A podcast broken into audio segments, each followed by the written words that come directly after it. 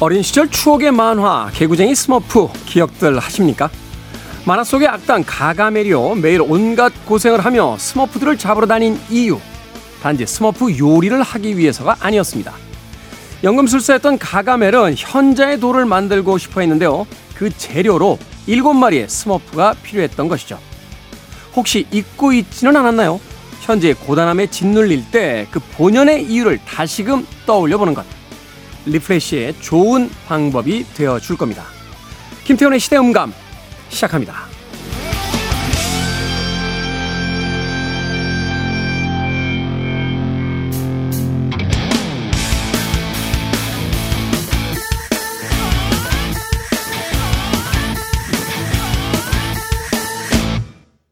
그래도 주말은 온다. 시대를 읽는 음악 감상의 시대음감 김태훈입니다.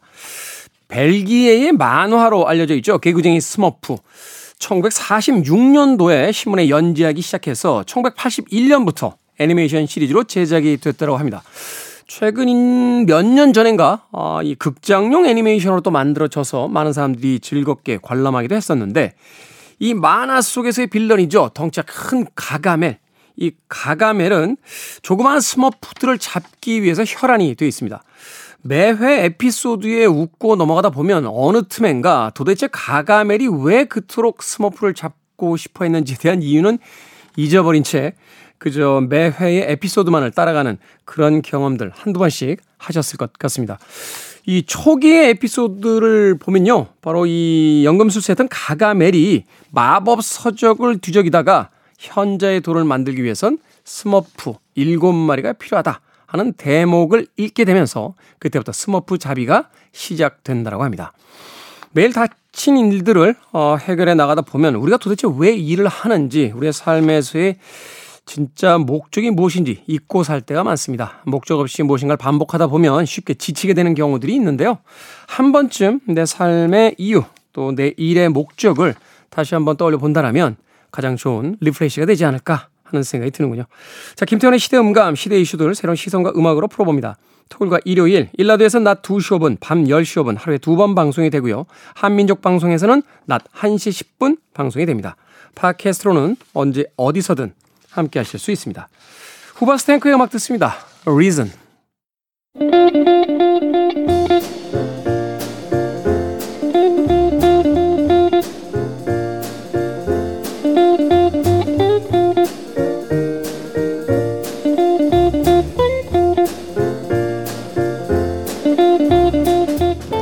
26년간 중학교 교사로 일했던 프랑스의 작가 다니엘 페나크는 아이들의 즐거운 책 읽기를 위해 독서에 관한 모든 권리를 허용해야 한다라고 주장합니다. 건너뛰며 읽을 권리, 끝까지 읽지 않을 권리, 아무 책이나 읽을 권리, 아무 데서나 읽을 권리, 군데군데 골라 읽을 권리, 읽고 나서 아무 말도 하지 않을 권리, 심지어는 책을 읽지 않을 권리까지도 말이죠. 여러분들이 생각하는 즐거운 독서법은 무엇인가요? 우리 시대의 책 이야기, 책은 북, 정현주 작가님, 생선 작가님 어제에 이어서 나와 계십니다. 안녕하세요. 안녕하세요. 네, 안녕하세요. 뭐 정현주 작가님의 독서법은 저희가 이 방송을 통해서 몇 번 이야기를 했었습니다. 음. 책을 동시에 여러 권 읽으시고 어, 또 여러 권 가지고 다니시고 네. 손에 잡히는 곳, 눈에 보이는 곳은 항상 책이 있어야 되고 그래서 한 번에 이제 다독을 하면서 이제 책을 읽어 나가신다. 그러니까 한 권을 처음부터 끝까지 읽고 또 다른 책을 읽는 게 아니라. 네, 병렬 독서라고 하더라고요. 그 병렬 독서의 장점이라면 뭐가 있을까요? 지루할 틈이 없다. 뒤로 할 틈이 없다. 네, 여기 지금 아이들 다니엘 페나크 얘기한 이 아이들의 권리를 저는 다 누리고 있네요. 아 그렇군요. 네. 저도 사실은 음. 책을 이렇게 읽으면 무조건 끝까지 봐야 됐던 시절이 있거든요. 음. 아무리 재미없어도 음. 책이 한 400페이지 정도 되는데 처음 한 15페이지 정도 읽었는데 재미가 없으면 큰일 났구나. 말하자면 발을 뺄 수 없는 진흙탕에 들어온 느낌. 이거를 이제 400페이지를 읽어야 된다는 어쩌면 글을 이렇게도 못 쓰나 막 이러면서 그 하지만 그러다가 또 오히려 즐거운 반전을 맞이해서 굉장히 흥미롭게 읽어 나갔던 책들도 있죠. 있는데 시기하고도 또 연관이 있는 것 같아요. 너무 젊은 나이에 잡았던 위에 25시 이런 거는 읽으면서 딴 생각을 할 수 있는 최고의 책이었어요. 그러니까 눈으로 읽는데 머릿속엔 전혀 다른 생각을 하고 있는 지금 다시 읽어보면 참 대단한 명작이라는 생각을 하게 됩니다만 그쵸. 그런 게 아니라 읽다가 재미없으면 던져버리고 네. 필요한 부분만 발췌해서 읽고 음. 괜찮은 독서법인 것 같아요. 아무 데서나 읽을 수 있고 네, 그렇죠. 수학 시간인데 아이가 책 읽고 있는데 야 너 뭐 하는 거야? 책 읽는데요? 그럼 어, 어 그래 읽어 라고 할 수 있는 이런 권리가 아이들에게 있어야 된다. 그럼요. 아, 저희 조카는 다섯 살 때인가 네 살 때 제가 이렇게 책을 선물을 엄청 받은 거예요 어린이 책을 그래서 줬더니 기차를 만들더라고요. 어. 아 책을 가지고 네. 그렇죠 그런 그런 장난 많이 했어요. 네, 기차를 타고 그 한 권을 읽어요. 그 맨 앞에 자기 조, 조정석 같은데 음. 운전석에 딱 앉아가지고 한 권을 읽더라고요. 그래서 아 책을 저렇게 즐길 수도 있구나. 그렇죠. 네. 뭐두분 다 아시겠습니다만 그 유명한 분류법 있잖아요. 우리는 네. 왜 무슨 문학이다 또는 과학이다 예술이다 이렇게 이렇게 분류를 하는데 서점식으로 색깔별로 분류하시는 분들 있잖아요. 저요. 어, 그러니까 그 굉장히 아름답잖아요. 네, 그 금방 찾을 수 있어요. 그러니까 이, 읽은 사람들은 알죠. 자기 책은 네. 어디 있는지. 네. 다른 사람은 못 그리고 찾습니다만. 색깔을 기억하니까. 아, 그렇군요. 우리가 기억이 안 나면은 이렇게 도서 검색을 딱 해보면 색깔이 나오잖아요. 그렇죠. 거기 가서 찾으면 돼. 음. 그게 더 간단하겠네요. 한편으로 생각해 보니까. 생선 작가님은 책을 어떻게 읽습니까? 어, 저는 남이 봤을 때 내가 어, 맞춰볼게요. 예. 남이 봤을 때, 어, 저 사람 있어 보이는데? 이런 책. 아, 있어 보인다고도 말하기는 좀 그렇고요. 멋있다. 뭐가 달라요? 아, 있어 보이는 것보다 아, 멋있다. 내 남자 하고 싶다. 이런 내 남자는 또 왜 나와? 아 제가 진짜 인생 일, 살아오면서 길게 산 건 아니지만 딱 한 번 낯선 여자가 저한테 말을 건 적이 있었거든요. 낯선 여자가. 예, 보통은 남자들이 먼저 공공 장소에서 말을 걸잖아요. 근데 그렇죠. 여서 이성이 보이면 남자들이 먼저 다가가서 네. 말을 거는 게 일반적이죠. 근데 제가 지하철에서 그 당시 20대 중반이었는데 지하철에서 어떤 여성분이 저한테 말 건 적이 있어요. 지- 자기가 지하철 타고 가면서 나를 몇 번 봤는데 항상 책을 읽고 있었는데 아, 그때 제가 기억해요. 그때 읽었던 책이 주- 살아남은 자의 슬픔이었거든요. 브레이트 거. 그러니까 저는 집중한 게 아니고 이게 뭔 말인지 몰라가지고 이거를 자세히 읽어보려고 이렇게 하다 보는데 그 그래서 그 모습 항상 책 읽는 저 사람이 읽는 모습이 멋있 좀 괜찮다라고 생각하셨고 그다음에 저렇게 읽는 게 무슨 책일까 궁금하셔서 제가 읽는 책들을 항상 이제 엿봐서 이제 보셨다가 어 저 사람은 좀 멋있다 읽는 책도 음, 음, 내 남자 하고 싶다. 어 내 남자 하고 싶다 그래서 어떻게 됐습니까? 결과는. 저는 그분을 제 여자 하고 싶지 않았습니다. 그래서 뭐 아름다운 기억으로만 남아 있습니다. 음. 그래서 저는 책은 티셔츠 같은 거 같아요. 어, 어떤 의미죠? 그러니까 뭔가 내 겉모습으로만 내 이미지만으로도 내가 어떤 사람인지 나타낼 수 있는 그러니까 티셔츠에 미국에서 이제 티셔, 티셔츠라는 게 반팔 티셔츠 같은 게 유행할 수 있었던 게 자기 생각이라든가 자기의 그런 취향 취향을 있죠. 담는 취향. 예를 들어서 뭐 음악을 좋아하는 사람들은 밴드 티셔츠를 입는다거나 어, 그거 만든 것 같아요. 응. 어, 그래서 만약에 딱 있는데 여기에 티셔츠에 핑크 플로이드 티셔츠를 입은 저 여, 하나 있어요 집에. 예. 이자 여자라든가 메탈리카 티셔츠를 입은 그러니까 남자 말하기 쉬워지잖아요. 네, 어 그럼 메탈리카 좋아하세요? 다 이렇게 되거든요. 아. 책도 똑같은 것 같아요. 그러니까 얘가 내가 제가 어느 공공장소에서 책을 읽을 때 딱 보고서 아 나도 취향이 같은 걸. 네, 아, 그렇군요. 그 여러 영화들 속에서 그런 장면들이 나오죠. 그러니까 어떤 음악이 이렇게 들려오는데 이렇게 음. 고개를 까닥거리면서 어, 이 음악 좋아하세요? 하면서 이제 서로 취향에 맞춰지는 부분도 있고 네. 어, 그락 페스티벌 같은 데 가면 스티커 나눠줘요. 네. 이 등에다 붙이는 건데 네. 혼자 왔어요. 뭐 이런 거. 혼자 왔지만 관심 없어요도 있고 네. 어, 남자 친구랑 왔어요. 뭐 여자 친구랑 왔어요. 이런 이런 게 스티커를 등에다 이렇게 붙여 줍니다. 자기가 원하는 거. 네. 그것도 굉장히 재밌는 어떤 거다라고 생각을 했고. 음. 아 그러네. 이게 책이나 영화 이거 뭐 예술적인 어떤 취향 되게 중요하잖아요. 최근에는 애완 그러니까 반려동물들을 데리고 나가면 낯선 사람과 말할 수 있는 확률이 한 200배 올라간대요. 그래서 생선이 네. 그래서 제가 저희 제가 키우고 있는 시베리안 허스키를 데리고 나가면 오로라 저는 비록 비루한 몸이지만 저는 그러면 연남동 그 스타예요 스타. 걷고 싶은 거리에서 누구나 갖고 싶은 남자가 되죠. 제가 같이 걸어봤거든요. 네. 여자들 그렇게 어머 예뻐 눈이 하늘색이야 막 이러면서 근데 문제는 이제 그 그분들이 시선은 저를 보고 있지 않고 아래를 보고 있죠 강아지를. 책 이야기로 넘어가도록 하겠습니다. 책 이야기로 시작했다가 10일이나 넘었기까지 갔습니다. 자, 책은북. 오늘은 각자 주제를 가지고 이제 두 권씩의 책을 소개해 주시는 날인데 오늘은 정현주 작가님부터 소개를 좀 해 주시죠. 네, 오늘은 주제를 어, 예술은 지성이다. 예술은 지성이다. 네, 며칠 전에 어떤 분하고 예술에 대해 예술가는 무엇인가 이런 얘기를 음. 사실 해도 의미 없는 얘기인데 예술가의 범위를 이제 철학자는 예술가인가 롤랑 바르트는 예술가인가 아닌가 음. 뭐 이런 얘기를 아까 우리끼리는 뭐그 예. 당연히 예술이지 그게 아니야 하지만 밖에 나가면 철학자는 예술가가 아니다라고 말하는 사람도 있잖아요. 예술도 어렵고 철학도 어려운데 롤랑 바르트에서는 아, 롤랑 바르트 어렵죠. 예, 뭐 네. 그런 얘기들을 막 하- 했어요. 그러다가 예술은 뭘까? 예술은 감각인가? 뭐 예술은 어디서 오는가? 뭐 이런 사실은 뭐 질문해봐야 의미 없지만 저는 이제 아까 방금 얘기하신 것처럼 취향이 잘 맞는 사람들의 결합. 이 예술을 어디로 이끌 수 있는가를 보여주는 굉장히 좋은 예라고 생각하는 부부가 네. 있는데요. 요즘에 호암미술관이 재개장을 하면서 어, 한점 하늘 김한기라는 음. 전시를 열었어요. 그래서 진짜 호암비수가 너무 멀잖아. 용인까지 제 친구들 다 갔다 왔더라고요. 어. 그리고 너무 좋았다. 다들 얘기해서 저는 아직 못 가봤는데 그분들의 이야기를 듣고 관람을 하시면 더 좋을 것 같아서 그리고 지금 뮤지컬도 하고 있어요. 이분들에 관한. 그래서 네. 뮤지컬도 보고 요즘 김한기라는 화백이 굉장히 화제가 되고 있는 것은 사실이고 이 아내분이 대단하시잖아요. 네, 그래서 이- 남편분 유학하기 위해서 그쵸. 본인이 언어 공부 먼저 하고 먼저 가셔서 다 기반 다 잡아놓으시고 그쵸, 하셨던. 그쵸. 예. 그 지난번에 한번 제가 쓴 책을 소개해 드린 적이 있어요. 네. 근데 이번에는 이제 이 두 분의 책을 제가 가지고 왔고 그 김양한 선생님의 이야기를 다룬 것이 요즘 뮤지컬로 공연 중이에요. 그리고 김한기 전이 열리고 있으니까 지금 김한기 미술관에서는 이달 말까지 김한기 선생님에 관한 전시가 열리고 있고 호암미술관에서는 좀 길게 열리고 있으니까 한번 가보시면 좋을 것 같아요. 이- 이제는 완연하게 정말 한국을 대표하는 화가가 되었죠. 네. 항상 맨 앞에 붙는 경매가 최고. 예, 항상 붙는데 국내 최고가를 갱신한. 네네.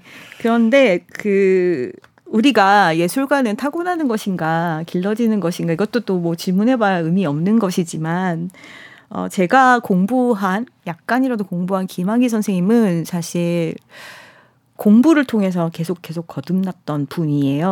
사실 이제 현대 예술 저는 아, 예술이나 이제 미술 특히 잘 모릅니다만 음. 이게 개념 예술화 되면서부터는 사실은 그 이 화풍이나 기술들도 스킬들도 되게 중요하지만 철학적인 베이스가 굉장히 중요하잖아요. 어. 공부를 이제 많이 하시고 또 놀라울 정도의 성실함을 가지고 있었다고 저는 봤어요. 이- 네. 이분의 생애를 읽으면서 이 두 분이 책이 이렇게 짝꿍 책이 있거든요.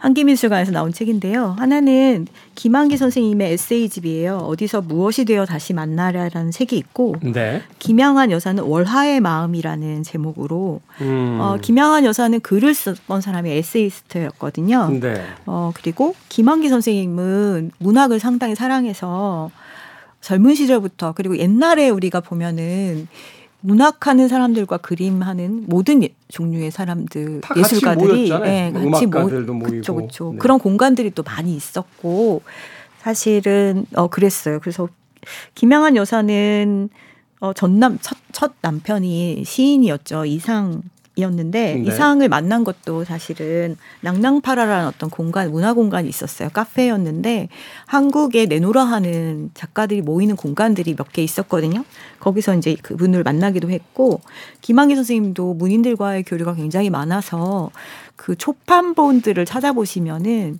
김환기 선생님의 그림이 들어있는 초판본들이 많이 있는데 네. 어, 대표적인 것으로 윤동주 시집 아트 오브 노이즈의 Moment in Love 듣고 왔습니다. 자, 김태훈의 시대음감, 음, 정현주 작가님, 생선 작가님 두 작가님과 함께 우리 시대의 책 이야기, 책은 북 함께하고 있습니다. 정현주 작가님께서 워낙 의미 있는 책들을 이렇게 소개를 해 주셔서 어, 시간이 많이 갔습니다. 생선 작가님. 좋죠 생선 아, 한 네, 권당, 좋습니다. 한 권당 5분 드리겠습니다. 네. 5분. 자, 어떤 주제로 골라온 두 권의 책입니까? 어, 제가 정한 주제는요. 음, 뭐죠? 아 세계를 보는 방식. 잠깐만요. 보, 네개 본인 아니에요? 주제거든요. 왜 저한테 물어보세요? 아 제가 일하다가 보내가지고. 네. 네. 그래서 세- 제가 골라온 책은 어 리영희 선생님하고 유시민 작가가 쓴 거꾸로 읽는 세계사 전환 시대의 논리입니다. 아. 내가 말을 설명을 잘못했네요. 예, 그렇죠. 작가 이름이 바뀌었어요. 네네네. 그러니까 아, 거꾸로 읽는 세계에서는 유시민 작가고 네.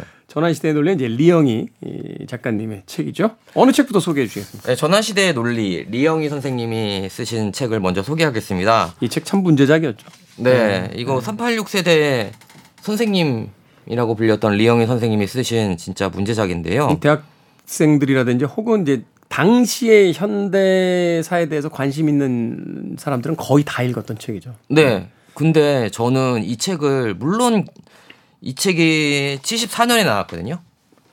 근데 제가 78년생이란 말이죠. 네. 그러니까 제가 저는 제가 20대 때도 읽은 게 아니고 제가 이제 얼마 전에 읽었거든요. 아, 저는 이거 89년도에 읽었어요. 네, 학교 들어갔을 때. 그러니까 이렇게 좀 그래서 조금 아쉬운 부분이 있어요. 왜냐하면 이 전환 시대의 논리가 굉장히 문제작이고 여태까지 뭐 세상을 바라보는 시선을 많이 변화시켰다고 이제 알려져 있는 책이거든요. 뭐 아시겠지만 그러니까 우리나라에서 알려졌던 그런 좀 사고 방식하고 그런 정보와는 좀 다른 시선으로 이제 세계에서 일어났던 일들을 이제 설명하고 있는 평론집이거든요. 전환 시대의 논리는. 가장 대표적인 게 그 베트남전의 발발이라고 이제 통킹망 사건에 대한 부분들을 이제 가장 그 많은 사람들이 기억을 하고 있을 것 같아요. 네, 그리고 뭐 중국과의 관계, 일본의 뭐 군사 대국 뭐 이런 식에 대한 그런 좀 세계사적인 이야기를 현대사적인 이야기를 담고 있는데 저는 좀 좀 이 책을 읽으면서 무슨 생각이 들었냐면 사실 여기에 담긴 내용은 그 시대에는 굉장히 쇼킹하고. 파격적일 수 있는데 지금 시대에 읽으면 그렇게 그- 그렇지 않아요. 왜냐하면 여기에 담겨져 있는 내용들은 이미 보- 우리에게는 일반화되어 있거든요. 보편화되어 있기 때문에 네. 지금 읽으면 그렇게 새로울 것이 없거든요. 그냥 어려운 이야기를 약간 쉽게 쓴다. 음. 그런 정도였거든요. 그래서 제가 리영희 그 선생님의 이제 전환시대의 논리를 가져온 이유는 이 책을 소개하기 위해서, 위해서 루시민 작가의 유시민 작가의 거꾸로 읽는 세계사. 그 책을 소개하기 위해서 이제 그 인트로로서 이제 리영희 사- 작가님의 리영희 작가님의 전환시대의 논리를 가지고 왔다. 네, 그러면서 저는 사실 유시민 작가 때문에 리영희 선생님을 알게 되는 케이스거든요. 네. 유시민 작가님이 어느 인터뷰에서 자기가 거꾸로 읽는 세계사를 쓰게 된 거는 전환시대의 논리를 읽으면서 아 이런 식의 구성으로도 책을 쓸 수 있겠구나라고 해가지고 책을 쓰셨다고 하더라고요. 네. 그러면서 이제 제가 이제 리영희 선생님에 대해서 좀 찾아보니까 굉장히 재밌더라고요. 이, 이뭐 여러, 파격적이더라고요. 여러 권의 책들이 있죠. 네. 어, 그래서 우선 여러 분의 책이 있는데 원래 이분이 평안북도 은산군 출신이래요. 은산군 출신인데 장준하 선생님하고 이웃에 살았다고 하시더라고요. 음. 이것도 좀 신기했고 그 다음에 원래는 이제 한국해양대학교에 들어가서 영어교사 선생님으로 하시다가 6.25 전쟁이 이제 발발한 다음에 군에 입대해서 7년간 이제 복무하시다가 이제 군에서 제대하신 다음에 합동통신 외신부 기자 뭐 이런 식으로 해서 이제 이제 경력을 쌓아가셨거든요. 근데 이분이 에 대한 삶은 진짜 책보다도 더 유명하더라고요. 음. 그래서 참 인상적이었고 저는 사실 그런 군사 정권 시대를 경험해 본 적도 없고 대부분의 사람들이 그렇겠지만 전쟁도 경험해 본 사람이 없는데 그냥 그런 사람들이 얘기할 때 그런 군사 독재 시절을 굉장히 엄중한 시대라고 많이 표현들 하시잖아요. 네.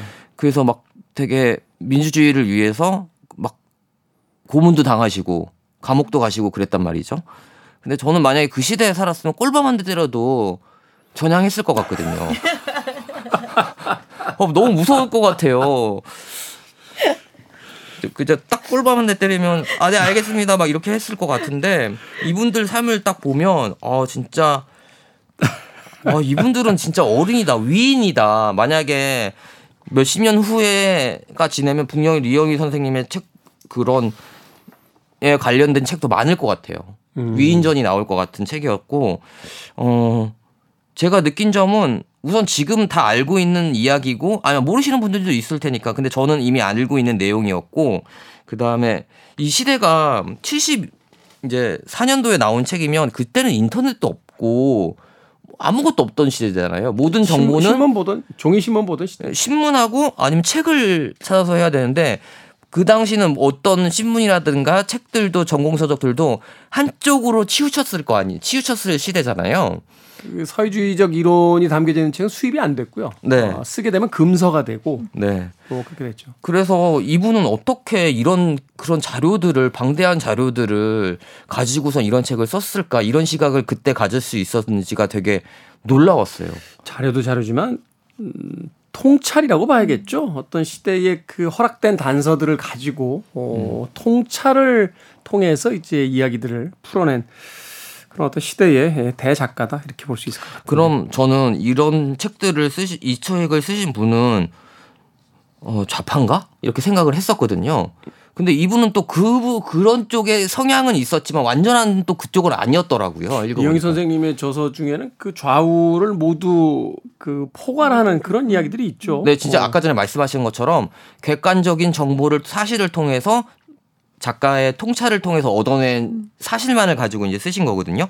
아까 전에 말씀하셨던 것처럼 제일 유명한 말은 새는 좌우의 좌우로 자유의 날개로 난다라는 말. 그러니까 그런- 아주 유명한 네, 네. 어 그래서 어 진짜 저는 좀 그 힙합에서 보면 리스펙이 있잖아요. 다른 사람이 힙합으로 갑니까? 어, 그래서 저는 이제 힙합하는 래퍼는 아니지만 글을 쓰는 작가로서 리영희 선생님에 대해서 뭔가 모를 되게 음, 존경심이 생겼어요. 그 시대 상황을 이해하면서 이제 그 책을 다시 보게 되니까 이제 세계를 보는 방식에 대한 네. 여러 가지 어떤 새로운 생각이 들었다.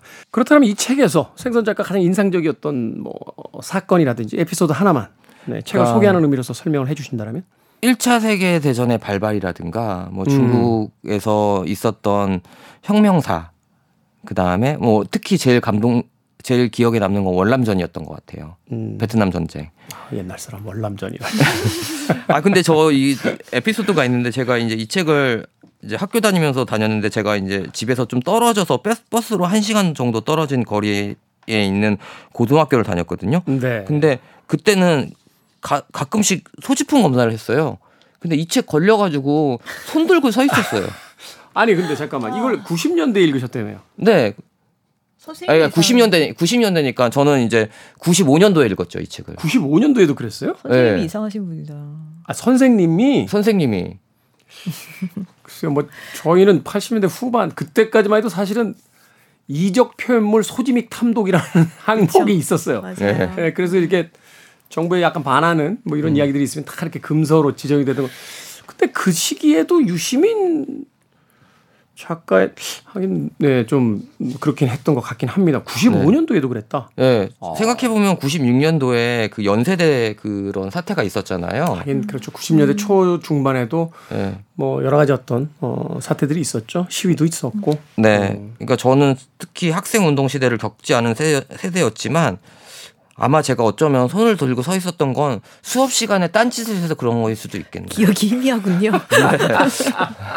아무튼 저에게는 진짜 조금 세상을 보는 다른 눈을 가지게 해줄 책이라고 평가합니다. 네. 어떤 시대의 어떤 책은 허락되지 않습니다. 아, 그런데 사람들은 그 책을 찾아 읽기 위해서 어, 심한 경우에는 목숨까지도 걸었던 그런 일화들이 있죠. 그리고 또 역사에 대한 이야기들은 그 이후가 지나고 나면 전혀 신선하지 않은 왜냐하면 그것이 일반화됐기 때문에 그저 평범한 상식적인 생각으로서 평가될 때도 있습니다. 하지만 무엇이든지 간에 자신의 시대가 어떤 시대였느냐에 따라서 그 평가는 분명히 달라지겠죠. 지금에 와서의 많은 사람들이 상식으로 생각하는 생각을 처음으로 제기했던 사람들, 또 그것을 통해서 많은 사람들의 생각과 시대의 어떤 흐름을 바꿔놓은 사람들. 그런 의미에서 세계를 보는 방식이라는 주제를 가지고 생선 작가가 골라온 두 권의 책은 네, 유시민 작가의 거꾸로 있는 세계사 그리고 리영희 작가의 전환 시대의 논리였습니다.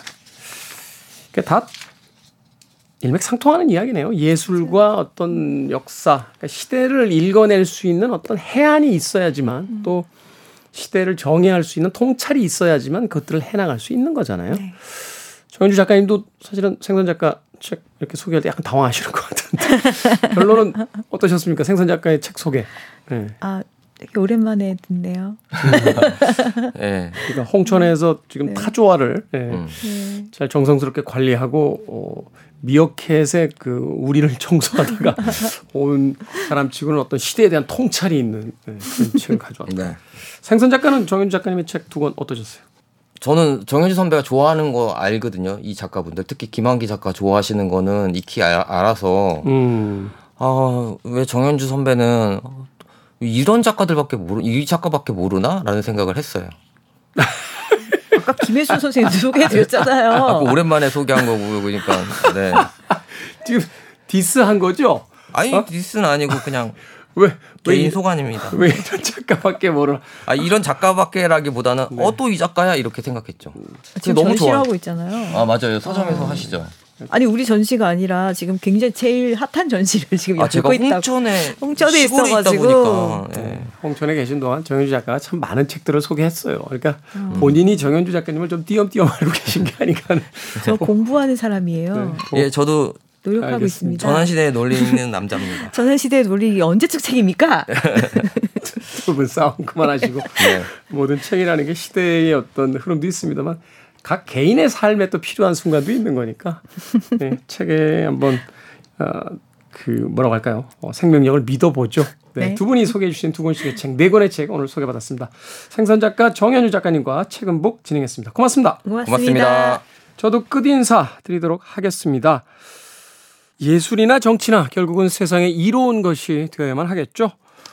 마지막 곡은 마이클 잭슨의 Heal the World 듣습니다. 지금까지 시대음감의 김태훈이었습니다. 고맙습니다.